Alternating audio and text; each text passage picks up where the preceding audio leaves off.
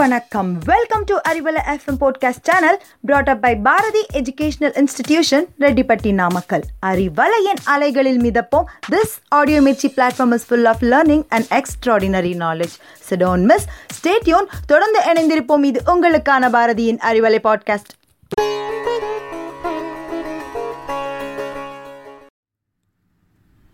அனைவருக்கும் வணக்கம். என்னுடைய பேர் யுவராஜ்கன் நம்ம வாழ்க்கையில் ஒவ்வொருத்தருக்குமே ஜெயிக்கணுங்கிற ஆசை அதிகம். ஓ எந்த விஷயம் எடுத்தாலும் நான் அதில் ஜெயிக்கணும். நான் அதை செஞ்சேன்னா அதில் நல்ல ஒரு அவுட்புட் வரணும் அப்படிங்கிறது அனைவரும் எதிர்பார்க்கக்கூடிய நினைக்கக்கூடிய ஒரு விஷயம்தான். இப்போ ஒரு மிகப்பெரிய மலையை உடைக்கணும்னா அதுக்கு தேவையான ஏதாவது ஒரு டூல் எடுத்துகிட்டு போகணும். ஒரு சுத்திலோ ஏதாவது ஒரு விஷயம் எடுத்துகிட்டு போகணும் அந்த மலையை உடைக்கிறதுக்கான ஒரு விஷயத்தை. இப்போ அதே போல் வாழ்க்கையில் வெற்றி அடையணும்னா அந்த வெற்றியை நோக்கிய பயணத்துலேயும் நம்ம ஏதோ ஒரு விஷயத்தை எடுத்துகிட்டு போகணும்ல. அந்த எடுத்துகிட்டு போகக்கூடிய விஷயம் தான் கன்சிஸ்டன்சி இன்றைக்கு தலைப்பு அதுதான். கன்சிஸ்டன்சினா என்ன? நிலைத்தன்மைன்னு சொல்லிடலாம். அதாவது நம்ம சின்ன வயதுலேருந்தே நிறைய சினிமா பாடல்களை கேட்டிருப்போம். முதல் முதல்ல அந்த பாடலை கேட்கும்போது எப்படி இருக்கும்? யாரோ ஒருத்தர் பாடியிருக்காருப்பா அப்படின்னு கேட்போம். அப்படியே அது ஒருவேளை அந்த பாடல் நல்ல ஃபேமஸ் ஆகி அடி அடிக்கடி ரேடியோலலாம் வந்ததுன்னா நம்ம என்ன பண்ணுவோம்? அடிக்கடி நம்ம கேட்டுக்கிட்டே இருப்போம். ரெண்டாவது மூணாவது முறை கேட்போம். ஒரு பத்து முறை கேட்டதுக்கப்புறம் பார்த்தீங்கன்னா அந்த பாட்டோட அப்படியே நம்ம சேர்ந்து அந்த வரியெல்லாம் தெரியாது வார்த்தையெல்லாம் தெரியாதுன்னு சொல்லி அப்படியே பாடுவோம். அந்த பா பாடலோடு சேர்ந்து. அப்படியே என்னாகும்? நாளடைவில் ஒரு இருபது முறை கேட்கும் போதெல்லாம் அந்த பாடலினுடைய வார்த்தைகள் வர ஆரம்பிக்கும். அப்புறம் வரிகள் அப்படியே அழகாக வர ஆரம்பிக்கும். ஒரு முப்பது நாற்பது முறை முடிஞ்சதுக்கப்புறம் அந்த பாடகரை விட விட மிகச்சிறந்த முறையில் நம்ம பாடியிருப்போம். இப்போ என்ன காரணம் இதுக்கு? அந்த பாடகர்னுடைய குரல் வளமா? இல்லை அந்த வரிகளினுடைய அழகா?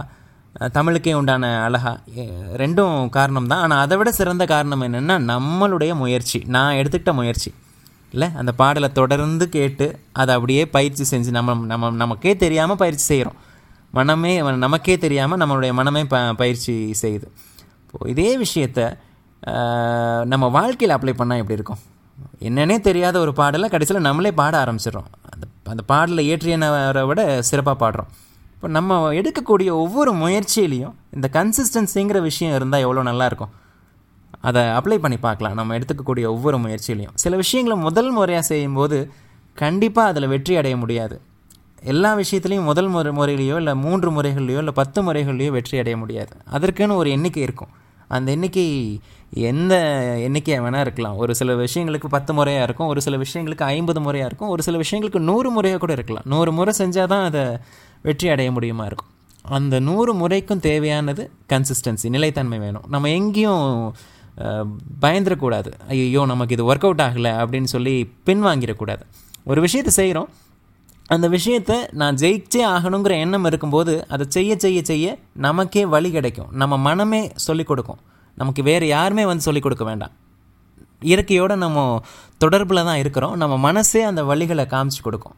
அந்த வழிகளை நம்ம மாற்றிக்கலாம் என்றைக்குமே எடுத்துக்கிட்ட கோலை மாற்றிக்க வேண்டிய அவசியமே இல்லை. நான் ஒரு செயல் செய்கிறேன் ஒரு வெற்றியை நோக்கி ஒரு பயணம் எனக்கு இது அவுட்புட் வேணும்னு முடிவு பண்ணிட்டேன். அதை நோக்கி நான் பயணம் செஞ்சிட்ருக்கிறேன். என்னால் முடியல. பத்து முறை செஞ்சுட்டேன் இருபது முறை செஞ்சுட்டேன். என்னால் முடியல. என்ன பண்ணலாம்? கோலவே மாற்றிக்க வேண்டாம். அந்த போகிற வழியை தான் மாற்றிக்கணும் இல்லை? இதுக்கு பேர் தான் கன்சிஸ்டன்சின்னு சொல்கிறோம் நிலைத்தன்மை. இந்த பாடலை ஞாபகம் வச்சுக்குவோம். இந்த பாடலை எந்த அளவுக்கு நீங்கள் உங்கள் வாழ்க்கையிலையும் கண்டிப்பாக நடந்திருக்கும். உங்களுக்கு பிடிச்ச பாடல்களை யோசிச்சு பாருங்கள் முதல் முறை கேட்டதுக்கும் நீங்கள் கடைசியாக இப்போ அழகாக பாடுறதுக்கும் என்ன கேப் அந்த கேப்பில் நீங்கள் என்ன பண்ணீங்க? எங்கேயுமே விட்டு கொடுக்கல. உங்கள் மனம் விட்டு கொடுத்துருக்காது. உங்களையே அறியாமல் நீங்கள் அதை செயல்படுத்திக்கிட்டே இருந்திருப்பீங்க. அதே விஷயத்தை நம்மளுடைய ஒவ்வொரு பணியிலையும் நம்ம செலுத்தினோம் அப்படின்னா அந்த பணியில் நம்மளால் வெற்றி அடைய முடியும். அதற்கு தேவை நிலைத்தன்மைங்கிற ஒரு டூல் இல்லை? அது இருந்ததுன்னா வாழ்க்கையில் எந்த ஒரு விஷயத்தையும் ஜெயிக்க முடியும். வாழ்த்துக்கள் யுவராஜ் கண்ணன்.